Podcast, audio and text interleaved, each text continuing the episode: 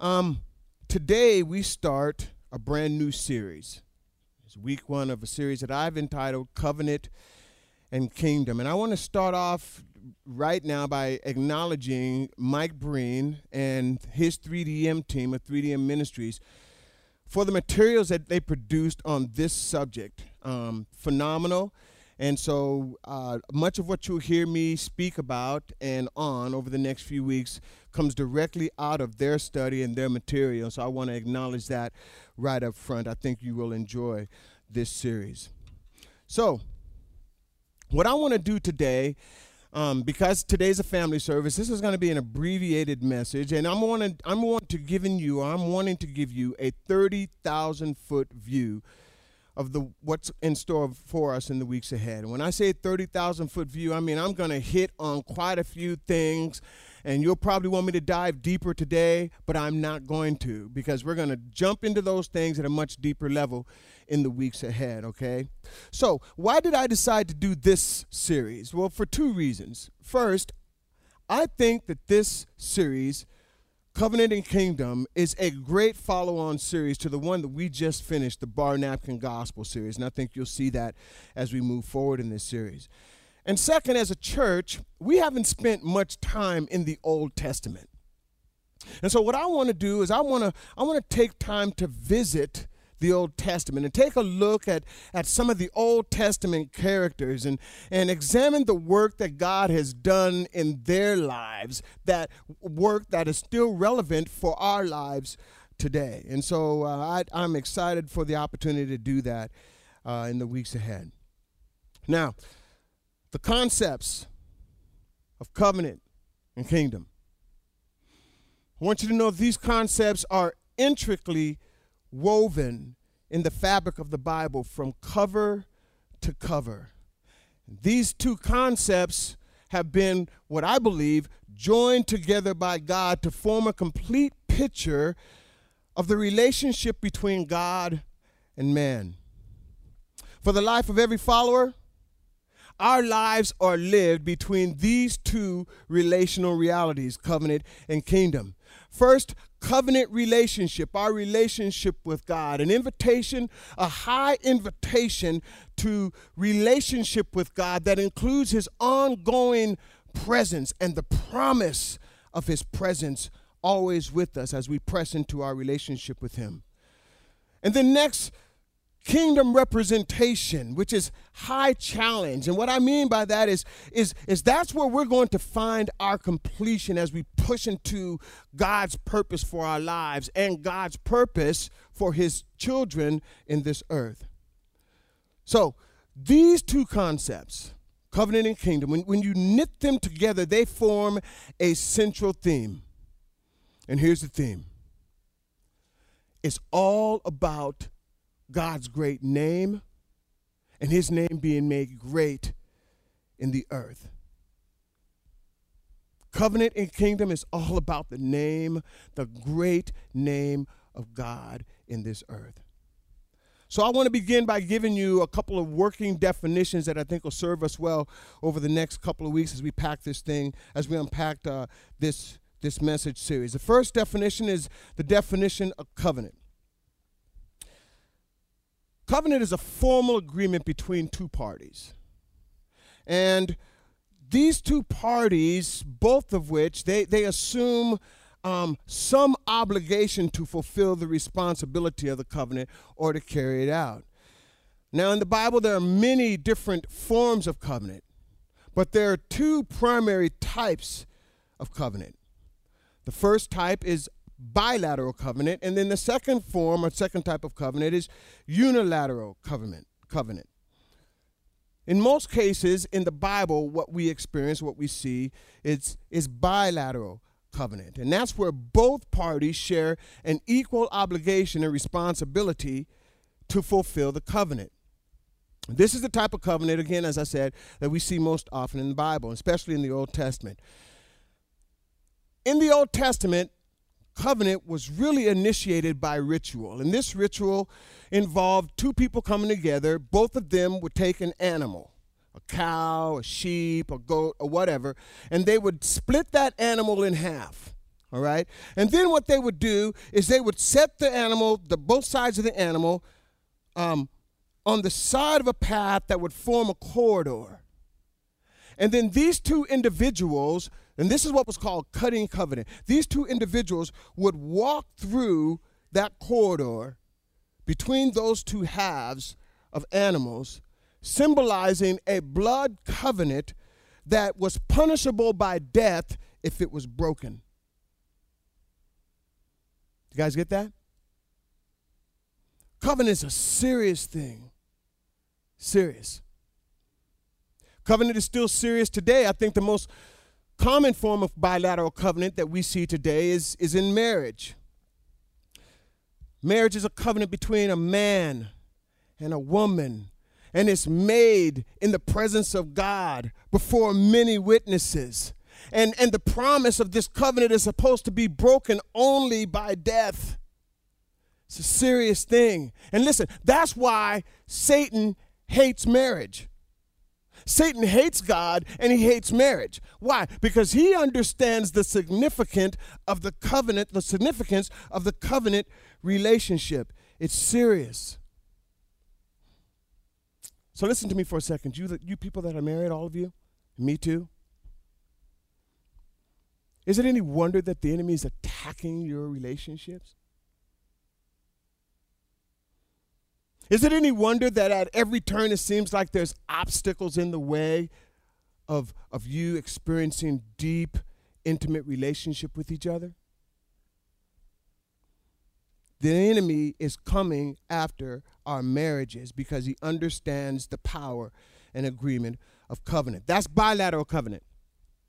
The second form of covenant is unilateral covenant. And unilateral covenant is completely different because this is a covenant that's cut between two parties where one party has all the power and all the authority. And that party that has the power is the one that ensures that the covenant is kept. Now, there are a couple of different instances in the Old Testament of unilateral covenant between God and man. This is where God makes a promise to man. And regardless of what man does or does not do, that promise is going to be kept and it's going to be fulfilled. Why? Because our God is big enough, bold enough, bad enough to fulfill any com- any promise that he makes. We have a promise making, promise keeping, covenant making, covenant keeping God who is all powerful and able to keep the covenant that he establishes with us. Hmm. Now, here's an illustration of, of, of, of, of covenant between God and man. In the, in, in the Old Testament, there's a man named Abraham. We're going we're gonna look at the life of Abraham next week. In Hebrews chapter 6, verse 13, Paul writes this, or the, the writer of Hebrews writes this, talking about the covenant that God made with Abraham. He said, When God made a promise to Abraham, since he had no greater by whom to swear, he swore by himself. Now, here's the thing. Remember, I told you unilateral covenant is made by the person or the one that owns the power, right? And holds the power. God said, Listen, I'm going to make covenant with you, Abraham. But since I, since there's no one greater or more powerful than me, I, will I'll just, I'll just swear by myself. I, I'll, I'll make an agreement with myself to fulfill this covenant. And as I said earlier, I am bad enough, I am mean enough, I am I am powerful enough to carry out this covenant. He swore by himself. So the promise was sure. It was going to happen. It was going to happen. Why? Because the promises of God, the covenant of God is absolutely sure. Covenant is the nature of God. Again, we have a, a God that that makes promises for us and to us and and and in covenant and, and that's part of his nature. He wants to fulfill what he's promised us. And in the nature of god and his covenant there are three essential things that we need to realize. Three essential elements of covenant. Our covenant with our god. First of all he's our father. We're in covenant with with the, the God of all creation. We're in covenant with the, with the giver of all good things. We're in covenant with our, He is our Father. Everybody say, Our Father. The God of all creation, the one who is all powerful, is in covenant agreement and relationship with us. James tells us that God is a giver of good gifts and that every good gift and perfect gift comes down from God, the Father of lights. And there is no variance, no shadow of turning, which means this if He said it, He'll do it. He's our Father, and He's a good Father. He's a giver of all good gifts. The second thing that's essential about covenant relationship is our identity.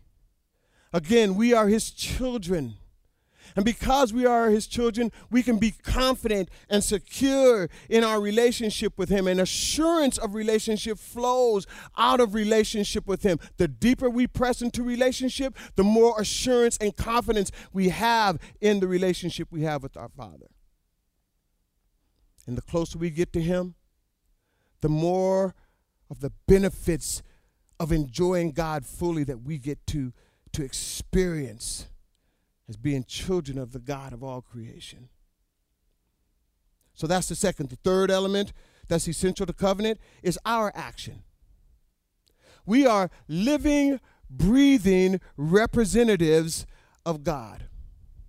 And we are supposed to live consistently. We're supposed to live a life that's consistent with being representatives of the kingdom of God. Why? Because we're representing him. With, we're, we're, we're representing him by the things that we do. We're his children. For every child, and let me ask you this Have you ever had the talk by your parents? The talk is where your parents say to you, Listen, we're getting ready to go over to so and so's house or we're getting ready to go to the store, or we're getting ready to go out on a date or to dinner. And you better act the way I've trained you to act. Because you and your actions represent me. You guys ever had that talk? Some of y'all haven't had that talk. I guess that's going to be one of the classes we start in the fall. Parenting 101, God's way. Listen, that's the talk. Why? Why? Because parents understand that what that child does is a reflection of them. Is that right? No different than our relationship with God. As his children, our actions represent him. Okay? So that's those are the three elements of covenant. And we'll press into those a little further in the weeks ahead. Now let's talk about kingdom. Here's the definition of kingdom it's the realm under the king's sphere of influence or rule. The kingdom of God really speaks to the nature of his church and the purpose of his people. And there are three essential elements of kingdom as well. The first is this the kingship of our God. He is king, he is sovereign ruler over the heavens and the earth and he seeks to expand his rule in the earth through the lives of his people. His kingdom, his kingship. The second is his authority. He has all authority. All authority. Everyone say all. Listen, when Jesus ascended into heaven, he turned to his disciples and he said, Listen, all authority has been given to me both in heaven and in earth. Our God has all authority. And he chooses to express his authority through us, his chosen people. The third essential element of kingdom is, is his power. We serve an all powerful God. And here's what he does he chooses to fill us with his power, to empower us to, to be his hands and feet. And then he gives us the authority as citizens of his kingdom to carry out his work. And this is what it looks like in the kingdom of God. The Bible says we are ambassadors. We are representatives. We're in a, in a land that really is not ours. We're pilgrims passing through. And what God does is he, he takes us as ambassadors and He sends us out on mission to make disciples until every corner of the earth is under the rule of our Father and our King. So, He's all powerful and He has all authority. But that forces a question. If God is really king and he has everything, he has all power and all authority, then why is this world in such a mess? If, if God is really ruling, why is this world in such a mess? Here's why. Because our sovereign God, from the very beginning, chose to give man free will and the freedom of choice. That's why. He wouldn't be he wouldn't be an all-knowing, all-powerful God if he didn't give man the freedom of choice. He would simply be a puppet master. But God did. He gave man the freedom of choice. And we were when we when when we were created by God, he created us with his nature. And then when man by sin by choice sinned at the fall in, in the garden, our nature changed from a God nature to a sin nature. And then the world became, the world came under the rule of Satan. And I'm going to tell you something Satan hates God, he hates everything that God stands for. And, and we, as children of God, let me tell you something, don't miss this. He hates us, He's our enemy. And he hates everything that displays the glory of God. And we are the carriers of the glory of God. So now, how did this happen? When man sinned in the garden, he gave the keys to the kingdom. He gave dominion to this earth realm to rule the rule that God told us we had and gave to us in the garden. He gave it over to Satan, who is now called the God of this world. So, what does that look like? Turn with me to Luke, the fourth chapter. Let me show you. Remember, this is just an overview of what we're going to dive into at a much deeper level in the weeks ahead. Luke chapter 4. Are you there? How many of you brought your Bibles with you today?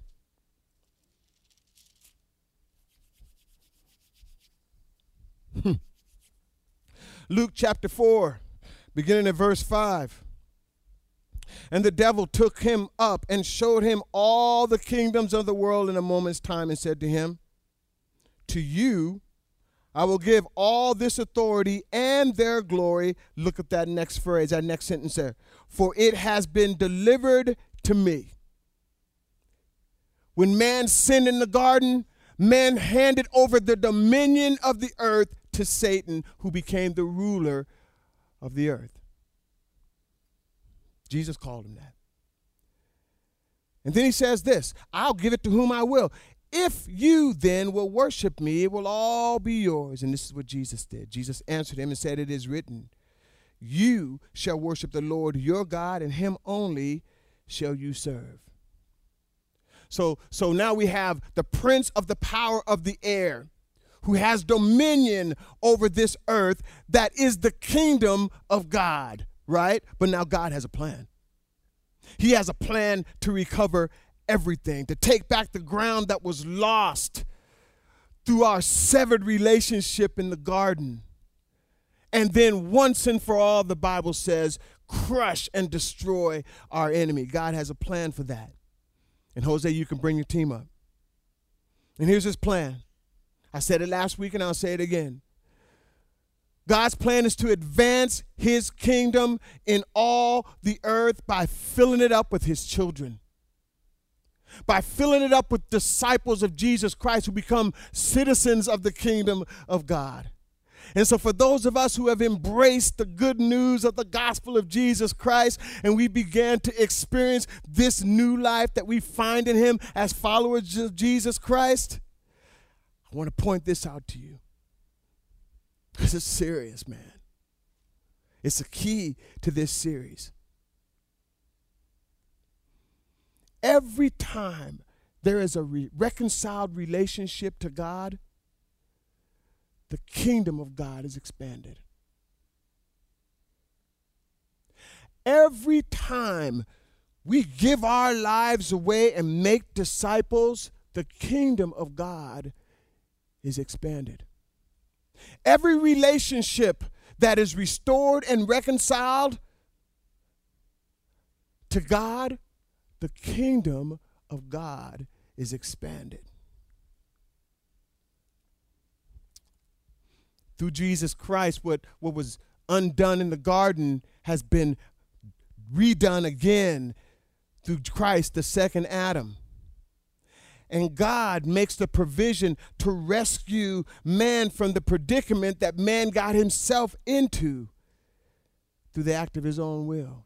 God uses Jesus, God the Son, God incarnate, to bridge that gap and bring reconciliation and bring us a brand new covenant that is purchased by his blood. So, between the fall of man and the coming of Jesus Christ and his work on the cross, there were great men and great women who, who God used, who lived remarkable lives that are critical to reestablishing covenant and recapturing the kingdom of God here on this earth. Lives that paved the way and set the stage for Jesus to come and redeem us and reconcile relationship. And so, over the, the next few weeks, what we're going to do is we're going to go back to the Old Testament. We're going to take a look at covenant and we're going to match it up with kingdom. And we're going to experience the glory of God revealed through those two concepts woven into one. I'm excited about the journey. Next week, we're going to start taking a look by taking a look at the life of Abraham the father of our faith, the Bible calls him. And I think if you look at the life, or when you look at the life of Abraham, it might cause you to question why God called him that. We get to dive in that next week. Why don't you bow your heads with me?